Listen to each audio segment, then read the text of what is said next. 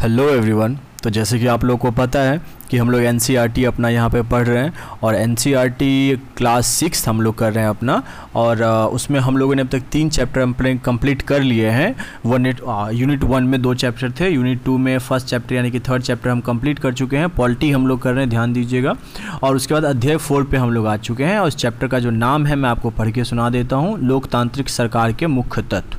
तो चलिए शुरू करते हैं। इस पार्ट में आप लोकतांत्रिक सरकार के कामों को प्रभावित करने वाली कुछ मुख्य बातों के बारे में पढ़ेंगे। इनमें लोगों की भागीदारी, समस्याओं का समाधान, समानता एवं न्याय के विचार शामिल है। ये सभी लोकतांत्रिक व्यवस्था को सफल बनाते हैं। अगर लोकतांत्रिक व्यवस्था न हो तो क्या होता होगा? आइए इसे जानने के लिए दक्षिण अफ्रीका में रहने वाली माया की कहानी पढ़ें। दक्षिण अफ्रीका एक ऐसा देश है जहाँ कई प्रजातियों के लोग रहते हैं, श्वेत यानी गोरे, अश्वेत यानी काले, और जिनकी त्वचा का रंग सांवला है, जैसे भारतीय। जो हंस वर्ग में रहने वाली 11 वर्ष की दक्षिण अफ्रीकी लड़की माया नायडू एक दिन पुराने बक्सों की सफ़ाई करने में अपनी माँ की मदद कर रही थी। उसे एक रजिस्टर यानी कि स्क्रैप बुक मिला, जो अखबार की कतरनों और तस्वीरों से भरा हुआ था। उसमें एक पंद्रह साल के स्कूल जाने वाले लड़के की बहुत सारी तस्वीर थी। माया ने जब उस लड़के के बारे में अपनी माँ से पूछा तो पता चला कि उसका नाम था हेक्टर पीटरसन।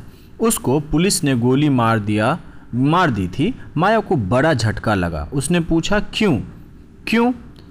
माया की माँ ने समझाया कि दक्षिण अफ्रीका में पहले रंगभेद कानून में शासित था। रंगभेद का मतलब है त्वचा, यानी कि चमड़ी के रंग के आधार पर भेदभाव करना। दक्षिण अफ्रीका की प्रजातियाँ इस आधार पर अलग अलग समूह में बटी हुई थी।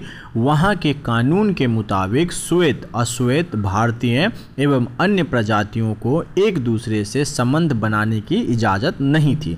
विभिन्न प्रजाति के लोग न तो एक दूसरे के आसपास रह सकते थे और न ही आम सुविधाओं का इस्तेमाल कर सकते थे। माया को अपने कानों पर विश्वास नहीं हो रहा था। रंगभेद कानून तरह जिस तरह का जीवन था।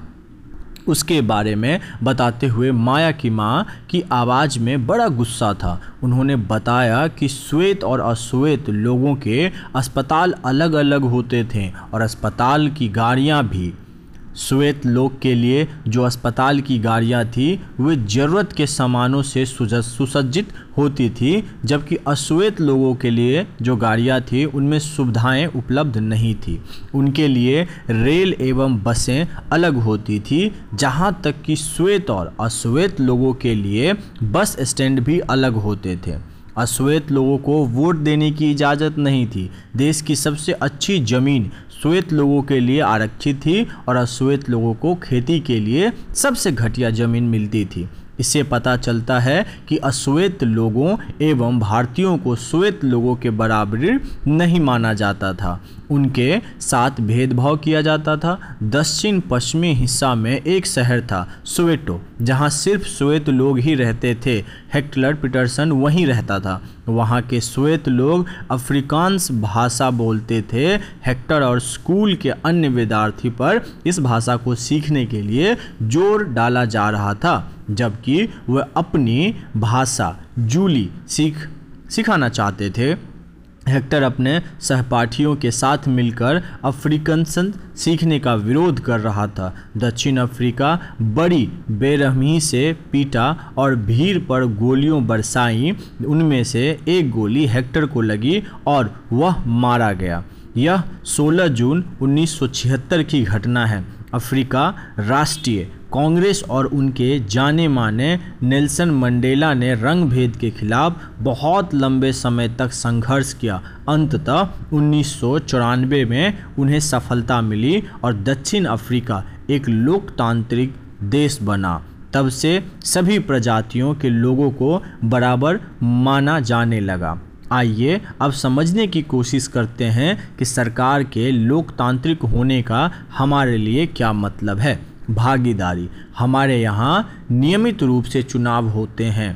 अपने पिछले पार्ट में पढ़ा ही है कि लोकतंत्र में लोग निर्णय लेते हैं, चुनाव में वोट देकर वे अपने प्रतिनिधि चुनते हैं। ये प्रतिनिधियों ही लोगों की तरफ़ से निर्णय लेते हैं। यह मानकर चला जाता है कि प्रतिनिधि निर्णय लेते वक्त लोगों की ज़रूरतों और मांगों को ध्यान रखते हैं। सभी सरकारों को एक निश्चित समय के लिए चुना जाता है। भारत में यह अवधि पाँच वर्ष की है।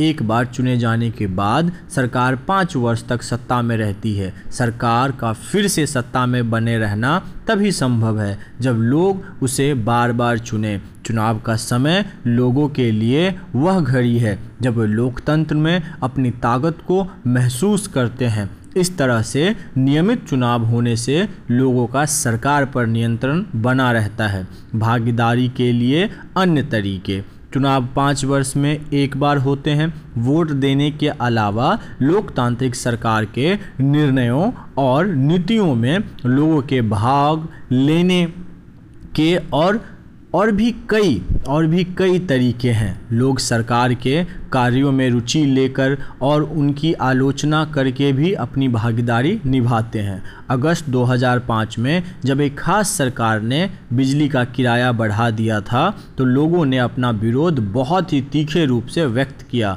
लोगों ने जुलूस निकाले और हस्ताक्षर अभियान चलाए। सरकार ने अपने निर्णय के बचाव में तर्क दिए लोगों को समझाने की कोशिश की, लेकिन अंततः उसे लोगों की मांग माननी पड़ी। बिजली के बढ़ाए गए दामों को घटाना पड़ा, सरकार को अपना निर्णय बदलना पड़ा, क्योंकि वह आम जनता के प्रति जिम्मेदार हैं। ऐसे कई तरीके हैं जिनके द्वारा लोग अपनी राय व्यक्त कर सकते हैं और सरकार को यह समझा सकते हैं कि उसे क्या कार्रवाई करनी चाहिए।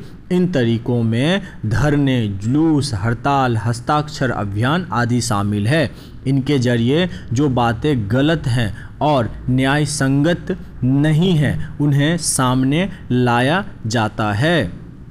अखबार, पत्रिकाएँ एवं टेलीविज़न भी जनता से जुड़े मुद्दों और सरकारों की जिम्मेदारियों पर चर्चा करने में महत्वपूर्ण भूमिका निभाते हैं। जहाँ यह सच है कि लोकतंत्र लोगों को भागीदारी का मौका देता है, वहाँ यह भी सच है कि सभी वर्ग के लोगों को यह मौका नहीं मिल पाता। लोगों के लिए भागीदारी का एक अन्य तरीका यह भी है कि वे कि वे आंदोलन करें जो सरकार और उसके काम करने के तौर तरीकों को चुनौती दे।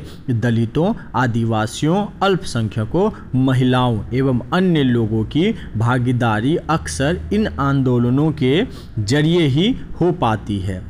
अगर देश के लोग सजग हैं और इस बारे में रुचि लेते हैं कि देश कैसे चला, चलाया जाता है तो उस देश की सरकार का लोकतांत्रिक स्वरूप और भी मज़बूत होता है। अगली बार अगर हमें शहर, कस्बे या गाँव की गली में कोई जुलूस गुजरते हुए दिखे तो हम एक पक्ष रुक कर पता करेंगे कि जुलूस के लिए किस लिए निकाला गया है, उसमें भाग लेने वाले लोग कौन हैं और वे किस मुद्दे पर प्रदर्शन कर रहे हैं। इससे हमें यह समझने में मदद मिलेगी कि हमारे सरकार कैसे काम करती है। विवादों का समाधान।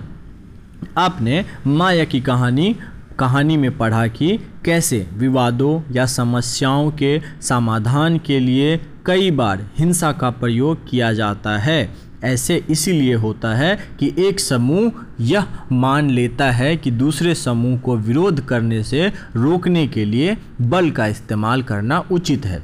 विवाद विवाद तब उभरता है जब विभिन्न संस्कृतियों, धर्मों, क्षेत्रों और आर्थिक पृष्ठभूमियों के लोगों एक दूसरे के साथ तालमेल नहीं बिठा पाते। ऐसा तब भी होता है जब कुछ लोग को लगता है कि उनके साथ भेदभाव किया जा रहा है। लोग अपने विवादों को ख़त्म करने के लिए हिंसात्मक तरीका भी अपनाते हैं, जिससे अन्य लोगों के भय और असुरक्षा की भावना फैलती है। सरकार की यह ज़िम्मेदारी होती है कि वह विवादों का समाधान करे। आइए अपने समाज के कुछ विवादों के बारे में पढ़ें और यह समझने, समझे कि सरकार इनके समाधान में क्या भूमिका निभाती है। धार्मिक जुलूस और उत्सव। कई बार समस्याएँ का कारण बनते हैं। उदाहरण के लिए, धार्मिक जुलूस जिस रास्ते पर निकले, यही कई बार विवाद का कारण बन जाता है। कई बार हिंसा भड़कने का खतरा रहता है। कभी कभी जुलूसों के लोग उत्तेजित हो जाते हैं। कभी लोग जुलूस पर पत्थर फेंकने या उसे रोकने की कोशिश कर सकते हैं। सरकार, खास करके पुलिस, ऐसे मौके पर बहुत ही महत्वपूर्ण भूमिका निभाती है। पुलिस की ज़िम्मेदारी यह सुनिश्चित करने की होती है कि आपस में टकराव की स्थिति न पैदा हो, हिंसा न भर के वह सभी पक्षों को एक जगह बिठाकर बात करवाती है ताकि विवाद का समाधान निकल सके। भारतीय संविधान में बुनियादी नियम और कानून दिए गए हैं। ये कानून सरकार और लोगों के लिए हैं। सबको इनको मानना पड़ता है। विवाद का समाधान इन्हीं कानून के आधार पर होता है। नदियाँ भी कई बार विवाद का कारण बन जाती है। कुछ नदियाँ एक से अधिक राज्यों से होकर बहती है। जिन राज्य में नदी गुजरती है, उनके बीच में नदी के पानी का बंटवारा विवाद का कारण बन जाता है। उदाहरण के लिए, अपने कर्नाटका और तमिलनाडु के बीच कावेरी नदी के पानी को लेकर चल रहे विवाद के बारे में सुना होगा। कर्नाटका में कृष्णा सागर बाँध में भरा हुआ पानी कई जिलों में सिंचाई में काम आता है। इन पानियों से बेंगलुरु शहर के जनता ज़रूरतों भी पूरी की जाती है। तमिलनाडु के मेठुर बाँध में भरे हुए इसी नदी के पानी से राज्य के डेल्टा क्षेत्र में सिंचाई होती है। दोनों बाँध एक ही नदी पर बने हुए हैं। कर्नाटका और कृष्णराज सागर बाँध कावेरी नदी के ऊपर ऊपरी छोर पर हैं और तमिलनाडु का मेठुर बाँध नदी के निचले छोर पर है। मेरुठ बाँध में पानी तभी जा सकता है जब कृष्णा सागर बाँध से पानी छोड़ा जाए। दोनों राज्य को अपने लोगों की ज़रूरतों के लिए भरपूर पानी चाहिए, जो कि नहीं मिल पाता। इससे विवाद उत्पन्न होता है। तब राष्ट्रीय सरकार को कदम उठाना पड़ता है, ताकि दोनों राज्य के लिए पानी का सही बंटवारा हो पाए। सम, समानताएँ एवं न्याय लोकतांत्रिक सरकार के मुख्य विचारों में से एक है। उनका, उसका न्याय एवं समानता के प्रति वचनबद्ध होना। न्याय एवं समानता को एक दूसरे से अलग नहीं किया जा सकता है। माया की कहानी में सरकार ने क्या इस विचार का समर्थन किया था कि सभी लोग बराबर है? डॉक्टर अंबेडकर की कहानी में क्या अस्वीकृतता के व्यवहार से समानता के विचार को ठोस पहुँची। अस्वीकृता यानी छुआ छात्र की प्रथा पर अब कानून द्वारा रोक लगा दी गई है। लंबे समय तक दलित लोगों को शिक्षा, स्वास्थ्य एवं यातायात की सुविधाओं से वंचित रखा गया। पहले हालात यह थी कि उन्हें सार्वजनिक मंदिर में घुसने तक नहीं दिया जाता था। डॉक्टर अंबेडकर, जिनके बारे में आपने पहले पढ़ा और कई अन्य लोगों ने ज़ोर देकर कहा कि यह प्रथा मानवीय है, अमानवीय है। न्याय तभी प्राप्त हो सकता है जब सब लोगों के साथ बराबरी का व्यवहार हो। सरकार भी समानता और न्याय की ज़रूरत को पहचानती है और उन समूहों को लिए विशेष प्रावधान करती है जो समाज में अब भी बराबर नहीं माने जाते। जैसे हमारे समाज में यह आम प्रवृत्ति है कि लोग लड़कों की देखभाल लड़कियों से ज़्यादा करते हैं। इनका मतलब है कि समाज लड़कियों को उतना महत्व नहीं देता जितना लड़कों को देता है। यह धारणा गलत एवं अन्यायपूर्ण है। इसे दूर करने के लिए सरकार ने कुछ कदम उठाए हैं। सरकार ने कुछ विशेष प्रावधान किए हैं, जिससे लड़कियाँ अपने साथ होने वाले अन्याय से छुटकारा पा सकेंगी।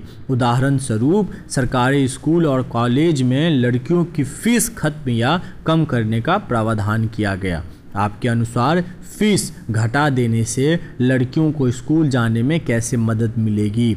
दूसरा, क्या आपने किसी के साथ कोई भेदभाव होते देखा है? उदाहरण देकर बताइए कि इस स्थिति में आपने उसकी क्या मदद की? दूसरा, क्या अन्य लोगों को लोग भी आपसे सहमत थे? तीसरा, जो लोग भेदभाव कर रहे थे, उन्हें आपने कैसे समझाया? तो थैंक यू दोस्तों, ये फोर्थ चैप्टर भी हमारा कंप्लीट हो गया। जैसे ही आप लोग इसको सुनेंगे, उसके बहुत ही जल्दी हम लोग फिफ्थ चैप्टर लेके आ जाएँगे। आप लोगों से रिक्वेस्ट है, अगर आप लोगों को समझ में आ रहा हो, अभी एक परसेंट भी मैं आप लोगों की हेल्प करवा रहा हूँ तो आप लोग वीडियो को ज़्यादा से ज़्यादा लाइक करें शेयर करें कमेंट करें दस लाइक इस पर टारगेट रखते हैं, सिर्फ़ दस लाइक दस लाइक आ जाएगा, हम अपना फिफ्थ चैप्टर अपलोड कर देंगे। और अब आप हमें स्पोटीफाई पे सुन सकते हैं एंकर पे सुन सकते हैं पॉडकास्ट पे सुन सकते हैं एप्पल पे सुन सकते हैं गूगल पॉडकास्ट पे सुन सकते हैं। आप अब हमें हर जगह सुन सकते हैं ऑडियो जहाँ जहाँ पर अवेलेबल है। उसके लिए आप एक सिंपल सा किसी भी ऐप में जाइए और वहाँ पर सर्च कीजिए U P S C audio book हमारे सारे जो आपके लेक्चर्स हैं, इस तरीके से ऑडियो के फॉर्मेट में आपको मिल जाएगा। Thank you very much